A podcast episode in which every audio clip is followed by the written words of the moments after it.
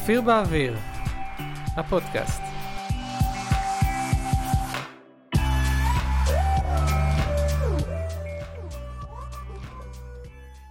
היי, אני אופיר מנחם. בפודקאסט הזה אני מדבר על דברים שיעזרו לכם לצאת לעולם ולהביא את היכולות שלכם לידי ביטוי. הפעם נדבר על משהו יותר טכני, כלי להוצאת המסר שלכם החוצה, והוא אתר אינטרנט. יש מגוון דרכים לייצר נוכחות במרחב הדיגיטלי, רשתות חברתיות, דפי נחיתה, מודעות בתשלום ועוד. נוכחות מקוונת הפכה להיות דבר כמעט חובה כדי להפיץ את הרעיונות שלנו לעולם, לפחות בצורה רחבה. לנשים ועסקים רבים, אתר אינטרנט הוא נכס הקבוע האינטרנטי הכי חשוב. כדי להשיג לעצמכם נוכחות כזאת, צריך קודם כל לאפיין את הצרכים שלכם, ולהבין איזה סוג של מערכת אתר הכי תתאים למה שאתם רוצים להשיג. זה לא תמיד פשוט כשיש הרבה אפשרויות בחוץ.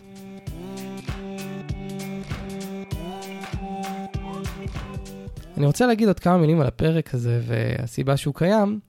אז במקור כתבתי אותו בבלוג שלי, והוא בעצם, אפשר להגיד, המדריך שהייתי רוצה לקרוא לפני כמה שנים, בזמן שפתחתי את האתר הראשון שלי. לא ידעתי אז ולא הבנתי לגמרי את כל השיקולים שאני צריך לקחת בחשבון. הגרסה הראשונה של האתר שלי, אגב, הייתה על מערכת וויקס, בהמשך uh, עברתי למערכת וורדפרס, ובנוסף, במהלך השנים יצא לי להתנסות uh, על מערכות שונות, כך שחוויתי את החסרונות והיתרונות של כל מערכת. למעשה, בטח נתקלתם באנשים שטוענים שמערכת מסוימת היא הכי טובה, אבל מניסיוני זה לא תמיד מדויק, אלא זה יותר תלוי בסוג הצורך שיש לכם, היכולות הטכניות והזמן שתכננתם להשקיע באתר. אז המדריך הזה מיועד להיות מעין מורה נבוכים לכם שמתעניינים בהקמה של אתר חדש, או רוצים לשדרג אתר קיים, או יש לכם בלוג שאתם רוצים אה, להפוך אותו למשהו יותר רציני. יאסו, מתחילים.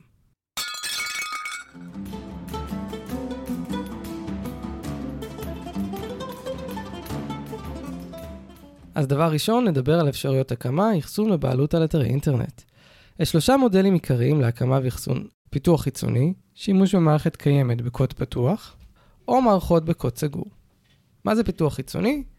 פיתוח חיצוני היה מודל נפוץ בראשית האינטרנט, ועדיין קיים היום. זה בעצם אומר שאנחנו מפתחים אתר בצורה שאנחנו בונים אותו מאפס, שהבנייה של אתר היא בעצם תכנות שכולל את כל המרכיבים הנראים של האתר לגולשים, וגם מה שנמצא מאחורי הקלעים. למשל, בניית מערכת ניהול התוכן, איתה אנחנו מנהלים את התכנים וקבצי המדיה באתר. החיסרון העיקרי של המודל הזה הוא בכך שעלויות הפיתוח הן מאוד יקרות. באתרים מורכבים זה בקלות יכול להיות עשרות אלפי שקלים וצפונה אם אתם uh, לוקחים מפתח חיצוני ואם הפרויקט שלכם גדול. בנוסף, הקוד הייחודי הוא באופן טבעי הכי ברור למפתח האתר, כך שלעיתים זה יוצר תלות מסוימת בו. היתרון של uh, מערכות כאלה הוא האפשרות ליצור התאמה מלאה בין הצרכים לבין פיתוח האתר. בפיתוח נכון, האתרים האלה יכולים להיות מאוד קלים ומהירים, כי הם לא דורשים תוספות שלא צריך. עקב העלויות והמורכבות הזאת, דרך בניית האתרים הזאת לא נפוצה באתרים קטנים, ויותר נפוצה לאתרים גדולים, אפילו אפשר להגיד אתרים גדולים מאוד. האופציה השנייה היא שימוש במערכות קיימות. זה הרבה פעמים מערכות בקוד פתוח. זה בעצם אופציה נפוצה היום שחוסכת אה, עלויות פיתוח משמעותיות בעזרת שימוש במערכת קיימת. בדרך כלל מדובר במערכת בקוד פתוח, מערכות שפותחו על ידי קהילה ולא שייכות uh, לגוף מסחרי. היתרון של מערכות מסוג זה הן uh, העלויות. מקבלים מערכת שלמה שסוגרת לכם את רוב הפינות, ומה שנשאר לכם זה להתאים את המערכת, את האתר, לצרכים שלכם, ולא לבנות אותו מאפס. רוב המערכות האלה, כגון וורדפרס, ג'ומלה, דרופל, הן מערכות אה, בקוד פתוח, כמו שאמרנו, ככה שהמערכת בבסיסה לא עולה לכם כסף. שני דברים שכדאי לקחת בחשבון במערכות מהסוג הזה. האחסון של האתר במקרים כאלה הוא אחסון חיצוני, כלומר, תצטרכו למצוא חברה שתדאג לאחסן לכם את האתר תמורת תשלום חודשי, מה שנקרא בעברית אה, חברת אחסון אתרים. דבר שני, אבטחה. צריך לקחת בחשבון שנושא האבטחה קצת מורכב במערכות האלו. אמנם רוב חברות האחסון של האתר נותנות שכבת אבטחה וגיבוי כלשהי, אבל זה לא תמיד מספיק. במיוחד שעושים שימוש במערכות מאוד נפוצות, כמו וורדפרס, שמאותה סיבה הם גם מטרה נפוצה. תחשבו על ההיגיון של פצחנים, כלומר האקרים. מה עדיף? לעשות פריצה רחבת היקף ל-100 אתרים, או פריצה באמת רחבת היקף של 100 אלף אתרים. המודל השלישי הוא מערכות אה, בקוד סגור, זה גם מודל נפוץ, והוא גם צורה מאוד נוחה להרבה אנשים, משום שהוא כולל את כל הדברים הבסיסיים שצריכים באתר. מדובר בעצם מערכות שנותנות לכם יכולת לבנות בצורה עצמאית האתר, גם את האחסון וגם ההרחבות השונות ליכולות אה, המערכת בעזרת תוספים שיש להם. הכוונה למערכות לבניית אתרים שהן מאפשרות לכם לבנות אתר או בלוג על המערכת הקניינית שהם פיתחו בחינם או בתשלום. אם זה נשמע קצת אה, לא ברור, אז אני אתן דוגמאות למערכות נפוצות שחלקכם בטח שמעתי עליהן. אחת מאוד מוכרת וויקס.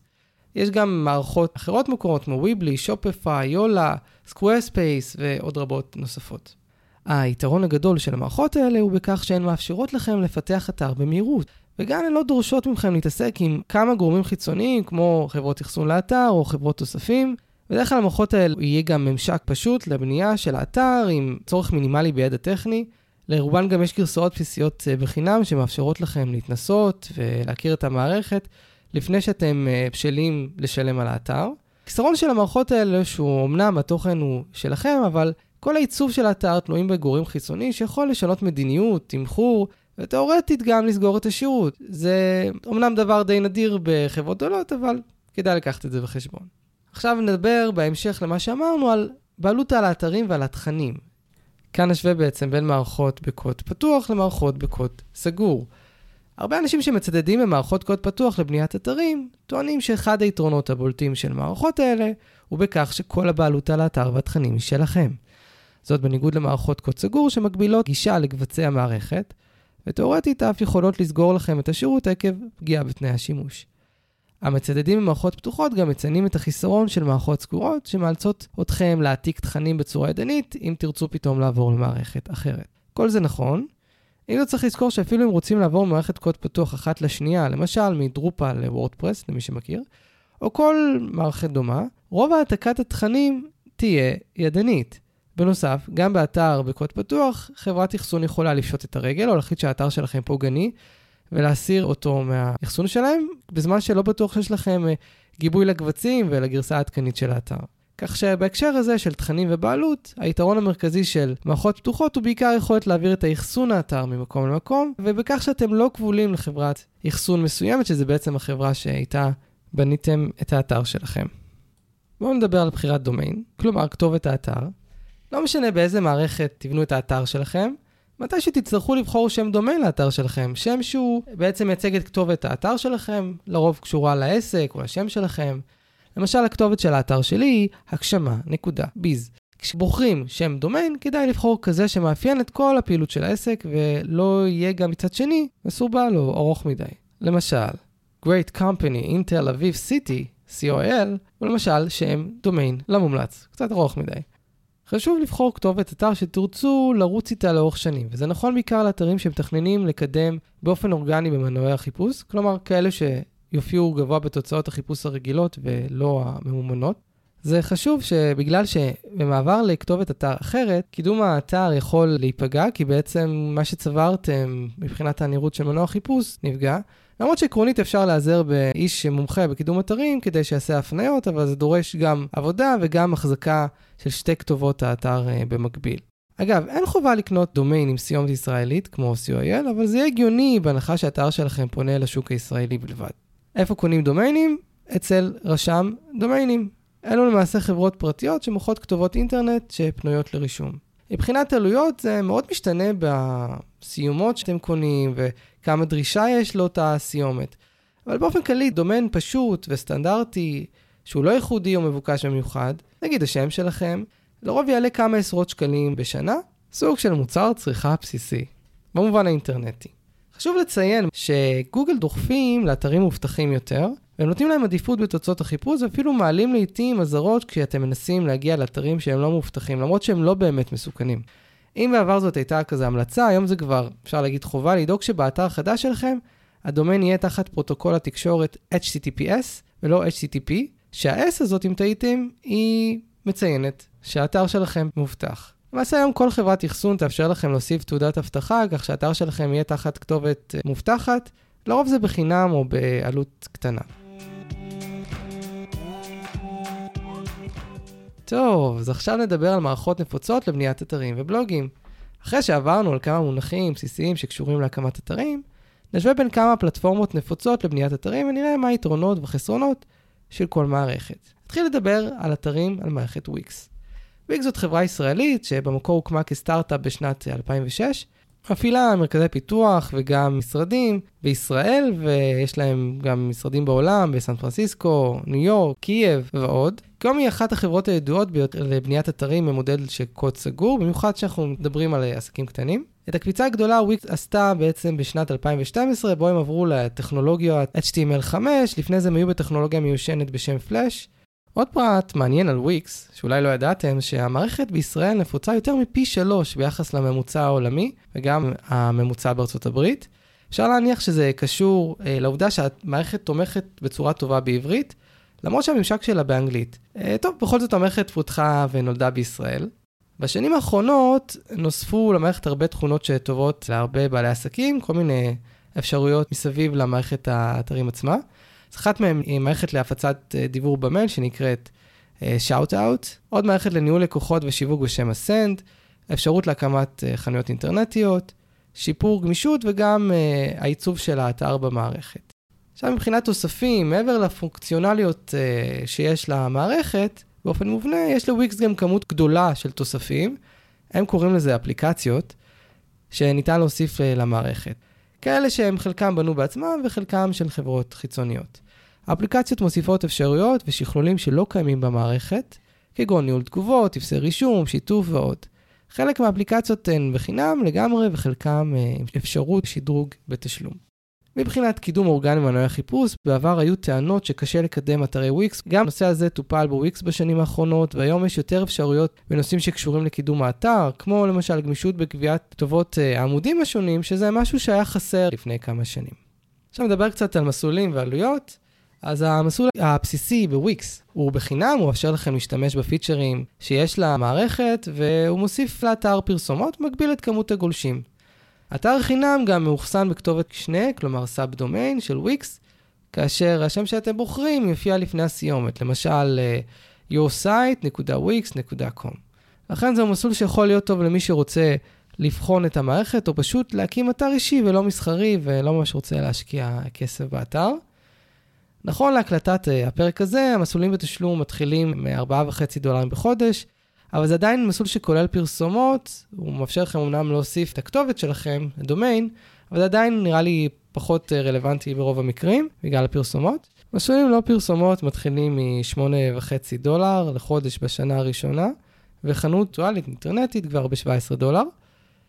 עוד טיפ בנושא העלויות, כדאי לקחת שבחשבון שלעיתים המחירים יכולים לעלות לאחר השנה הראשונה, כמו בהרבה שירותים.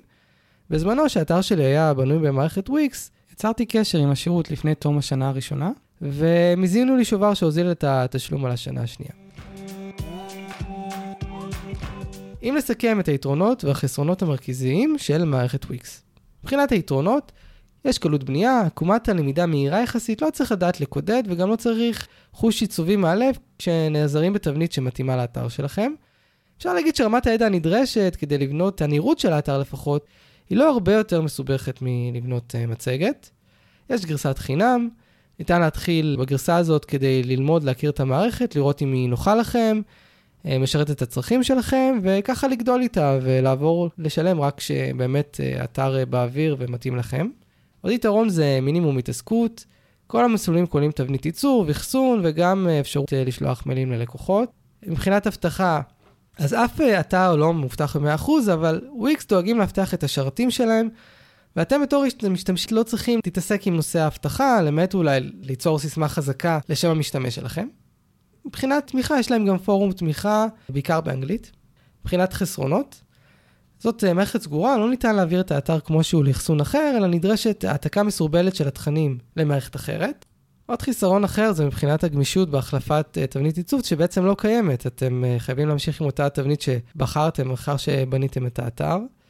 עוד חיסרון מסוים זה תוכן, יש אפשרות די טובה לבלוג, אבל זאת לא המערכת האולטימטיבית לאתרי תוכן. זאת אומרת, אם הכיוון שלכם הוא מאוד חזק בנושא הזה, אז כדאי לקחת את זה בחשבון.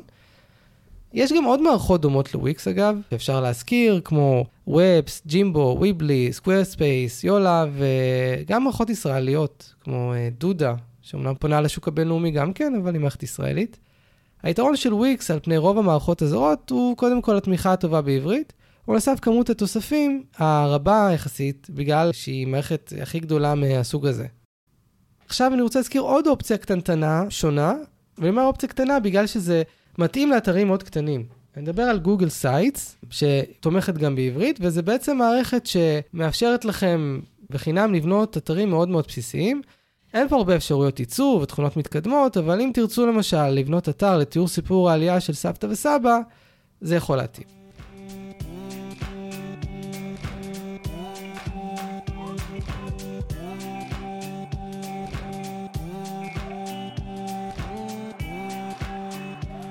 עכשיו נדבר על המערכת הכי נפוצה בשוק, מערכת וורדפרס. אנחנו הולכים לדבר על המערכת הכי גדולה אה, ומשמעותית לבניית אתרי אינטרנט, אז בואו ניקח רגע ונתמקד במתח באוויר. מעולים אתם. פרויקט וורדפרס הוא אחד אה, מהפרויקטי דגל, נקרא לזה, של אה, הקוד הפתוח באינטרנט. אג... אגב, אולי אתם לא יודעים, וגם נראה לי לרוב האנשים לא חושבים על זה, וורדפרס מגיעה מהמילה שפרס הוא המכבש ומכונות הדפוס העתיקות, שנקראות בהתאמה גם printing press. מערכת וורדפרס נוסדה במקור בשנת 2003 כמערכת ליצירת בלוגים, והיא הפכה עם השנים למערכת ניהול אתר הנפוצה בעולם. כיום מעל שליש מהאתרים בעולם כולו בנויים על ידי מערכת וורדפרס, והמספר הזה ממשיך אה, לעלות בשנים האחרונות, גם מבחינת אחוזים וגם מבחינת הכמות הכוללת. הפרויקט מופעל מאתר wordpress.org, ומאפשר לכל אדם, ללא הבדל דת, גזע, גיל והעדפה קולינרית, להוריד את המערכת ולקבל עדכונים בחינם באופן תמידי. וורדפרס תומכת בהרבה מאוד שפות, גם אזוטריות משהו, כן, אני מדבר עליכם דוברי פרנקו פרובנציאלית, והכי חשוב לנו, גם בשפת הקודים. לא רק שהמערכת תומכת בהצגת תכנים בעברית, אלא מערכת הניהול עצמה של האתר מאחורי הקלעים בעברית כשרה למהדרין ומהדרות. אז כמו שהזכרתי קודם, אה, במקור וורדפרס נבנתה מלכתחילה כמערכת פתוחה לבנייה וניהול בלוגים, ועם השנים הפכה למערכת לניהול אתרים כללית עם הרבה הרחבות. אז חוץ מזה שזה אומר שהיא מאוד חזקה בניהול תוכן, זה גם אומר שהיא לא כל כך מסודרת מבחינת ממשק המשתמש שלה. ככה שמי שלא מכיר את המערכת, זה יידרש ממנו יותר זמן ללמוד להפעיל את האתר, אבל האמת שאחרי עקומת הלמידה הזאת, המערכת בסך הכל די נוחה לשימוש. יש מספר שלבים בבניית אתר וורדפרס. אם בקצרה נגיד, אז הדבר הראשון זה הורדת קבצי מערכת, אפשר להוריד גרסה בעברית כמו שהבנו. שלב שני, התקנת האתר. עושים את זה בחברת האחסון שבחרתם. חדשות הטובות שרוב חברות האחסון תומכות בהתקנה מהירה ופשוטה של מערכת וורדפרס, וכך מייתרות את uh, שלב אחד. דבר שלישי זה קנייה וחיבור של כתובת האתר. כמו שראינו, אנחנו קונים כתובת דומיין, ואחרי שאנחנו עושים את זה, אנחנו נכנסים ומפנים את כתובת האתר שלנו לשרתים של חברת האחסון. דבר רביעי זה להתקין תבנית ולבנות את האתר עצמו. אנחנו בעצם רוצים להתקין ערכת עיצוב שנקראת Theme, תומכות בעברית, אם האתר שלכם אה, נדרש בעברית, ואחרי זה אנחנו מתחילים לבנות את כל האתר ומזינים את התוכן. עכשיו עוד כמה מילים על uh, אותם ערכות עיצוב לאתרי וורדפרס, אז מבחינת עיצוב האתר, ערכת העיצוב חשובה כי היא בעצם התבנית שדרכה בונים את מראה האתר, ומתאימו אותו לפי העדפות שלכם, צבעים, מיקום, אלמנטים ועוד. עקרונית, ניתן להוריד או לקנות לוורדפרס תבניות בחינם, אם כי חלק גדול מהן לא תומכות היטב בעברית. אופציה אחרת זה פשוט לקחת אה, אחת מהתבניות הנפוצות שתומכות מימין לשמאל בכתיבה בעברית.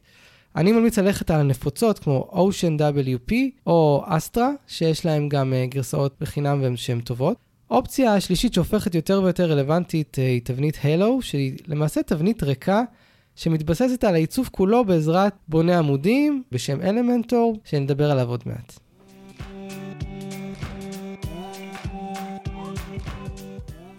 אז בואו נמשיך לדבר על בילדרים שהם תוספים לבניית uh, האתרים בוורדפרס. אז אם עד לפני כמה שנים עיצוב הארט וורדפרס היה מוגבל מאוד והצריך מהמשתמשים לדעת להתעסק בקוד או פשוט להסתפק באפשרויות העיצוב המובנות והמוגבלות של התבניות, בשנים האחרונות חל שינוי משמעותי בנושא, היום אפשר לבנות אתר בצורה ויזואלית על ידי תוספים לבניית עמודים באתר, שנקראים באנגלית Page Builders. הם מאפשרים בנייה ויזואלית של האתר בעזרת גרירת אלמנטים. זה מאפשר גמישות טובה לבניית האתר בלי צורך כמעט לגעת בקוד שלו. חלק מאותם בוני עמודים מגיעים באופן מובנה עם תבניות מסוימות, ולכן מוגבלים לאותה תבנית, וחלקם בעצם תוספים שניתן להוסיף כמעט לכל אתר וורדפרס. ה builder הנפוץ בשימוש בארץ, אפשר להגיד שכנראה גם בעולם הוא אלמנטור. מדובר בחברה ישראלית שמובילה בתחומה בעולם, בקיצור אה, גאווה ישראלית. לאלמנטור יש גרסת חינם מצוינת וגרסה בתשלום שהיא אפילו עוד יותר טובה, וזה גם ה builder שאני עושה בו שימוש בדרך כלל. אה, כן כדאי לציין שעוד כמה תוספים בשוק הזה של אה, בניית אתרים קיימים, מתחרים לאלמנטור, וחלקם בעצמם די גדולים.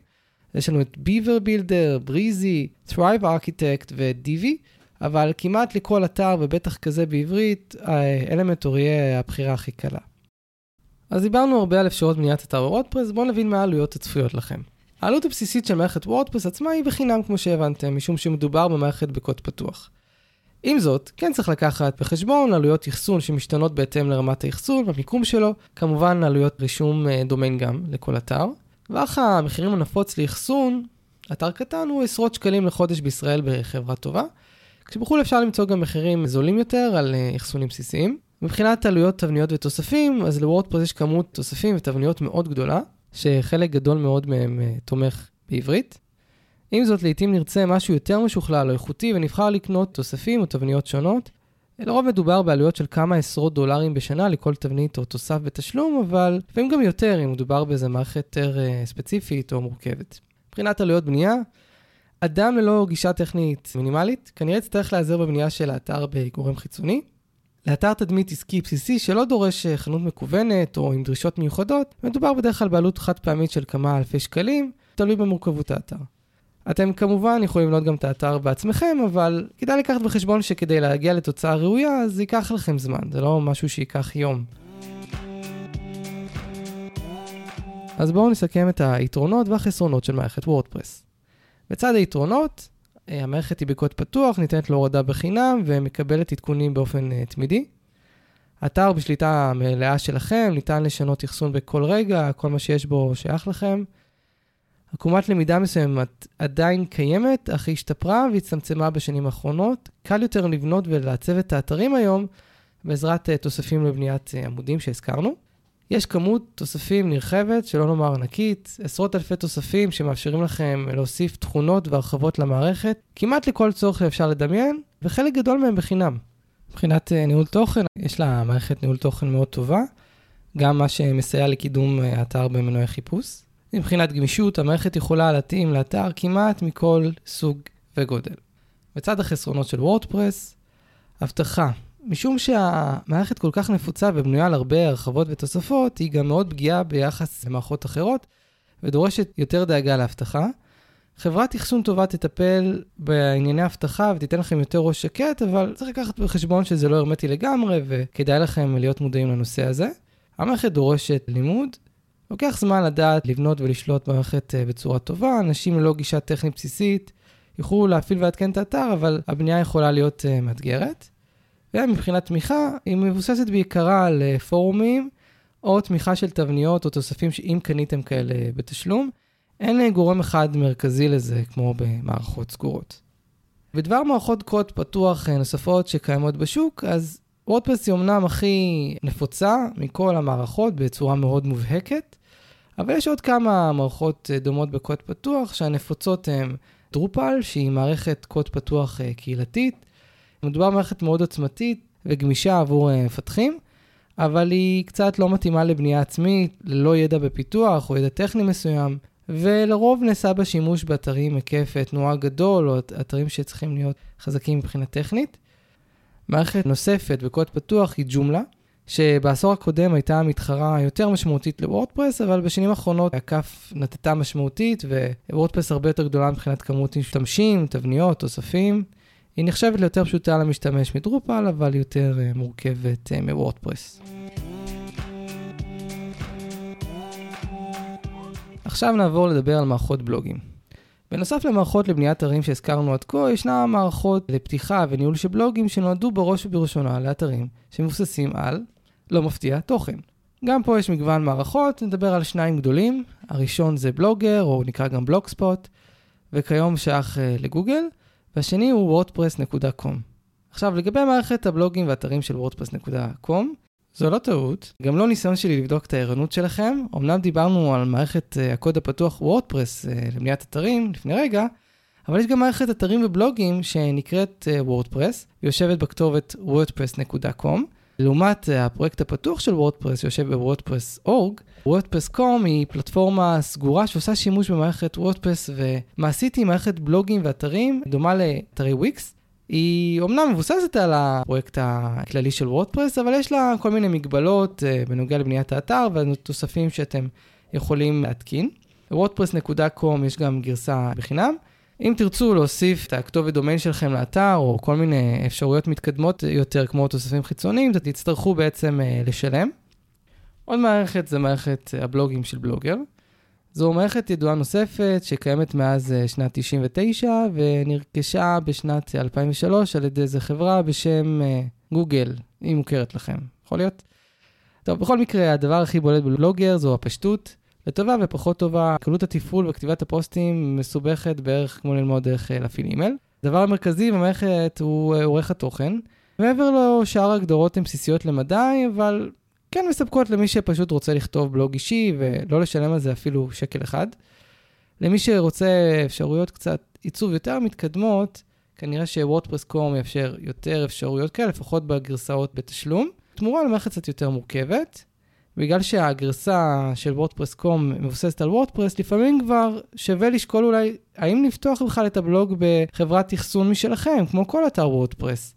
ידרוש קצת יותר התעסקות ראשונית עם חברת האחסון וההתקנה, אבל בסוף זה יאפשר לכם יותר גמישות, זה גם לפעמים יכול לחסוך בעלויות. ואם בכל זאת בחרתם להשתמש בוורדפרס.קום או גם בבלוגר, אז תדעו שלוורדפרס, גרסה רגילה של וורדפרס, הקוד פתוח, יש אפשרות מובנית להווה משתיהם uh, את התוכן.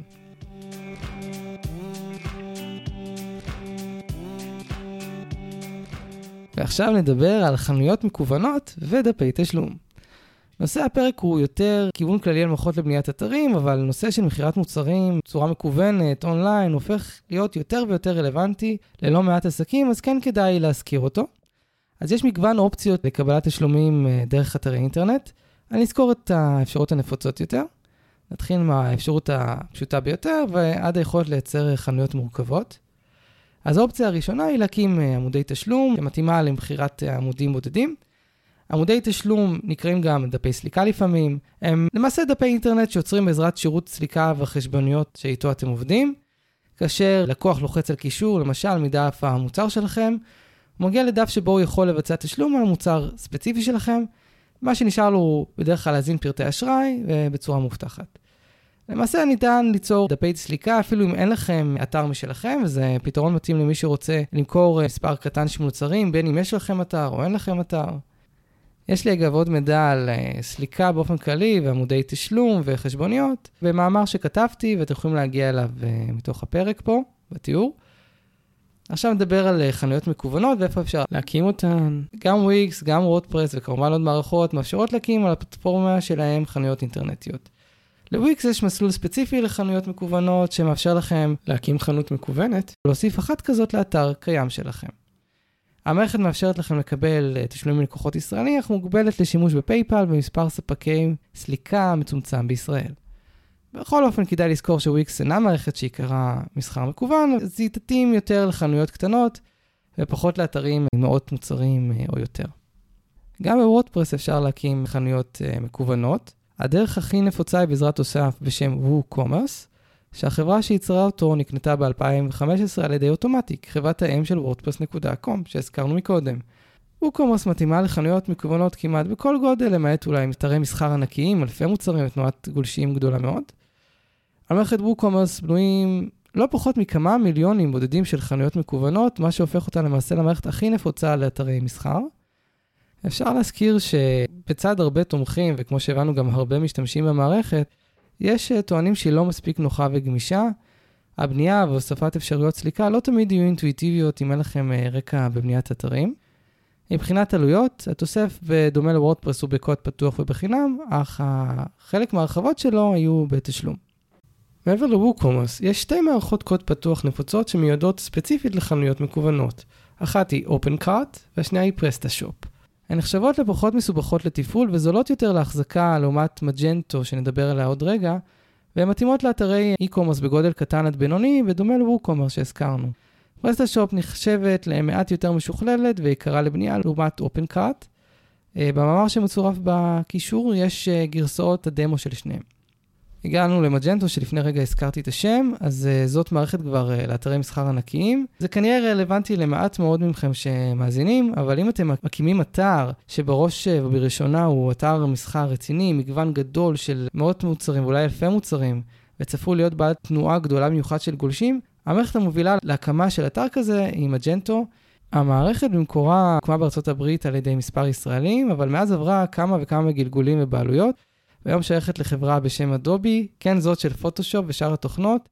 זה פרט לא סודי, אבל לא כל כך ידוע, אני חושב. במג'נטו עושים שימוש כמה מאות אלפים של חנויות מקוונות בעולם. למג'נטו יש גרסת קוד פתוח קהילתית שניתנת להורדה בחינם, בנוסף לגרסה בתשלום. גם פה חלק מהתוספים החשובים שלה כן יהיו בתשלום.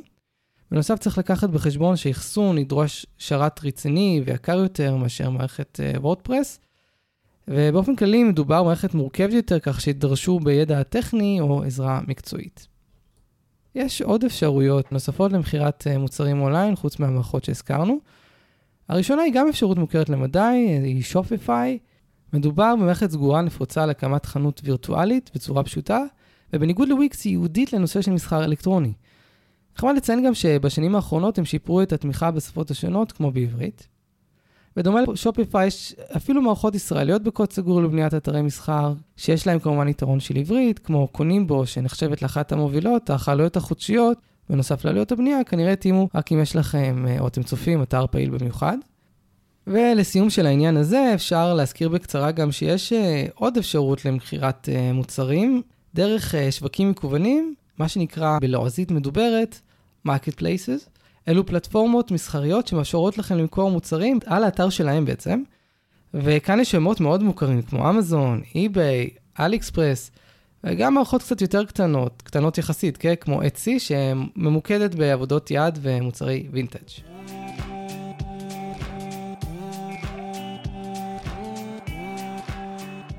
אז לסיכום, בואו ננסה להבין איזו מערכת לבניית אתרים מתאימה לאיזה מקרה. כמו שאני מקווה שהבנתם ממה ששמעתם עד כאן, יש הרבה שיקולים שצריך לקחת בחשבון כשאתם באים לבחור מערכת לבניית אתרים. בין השאר זה קלות בנייה, נוחות אישית, אבטחה, אחסון וכמובן עלויות.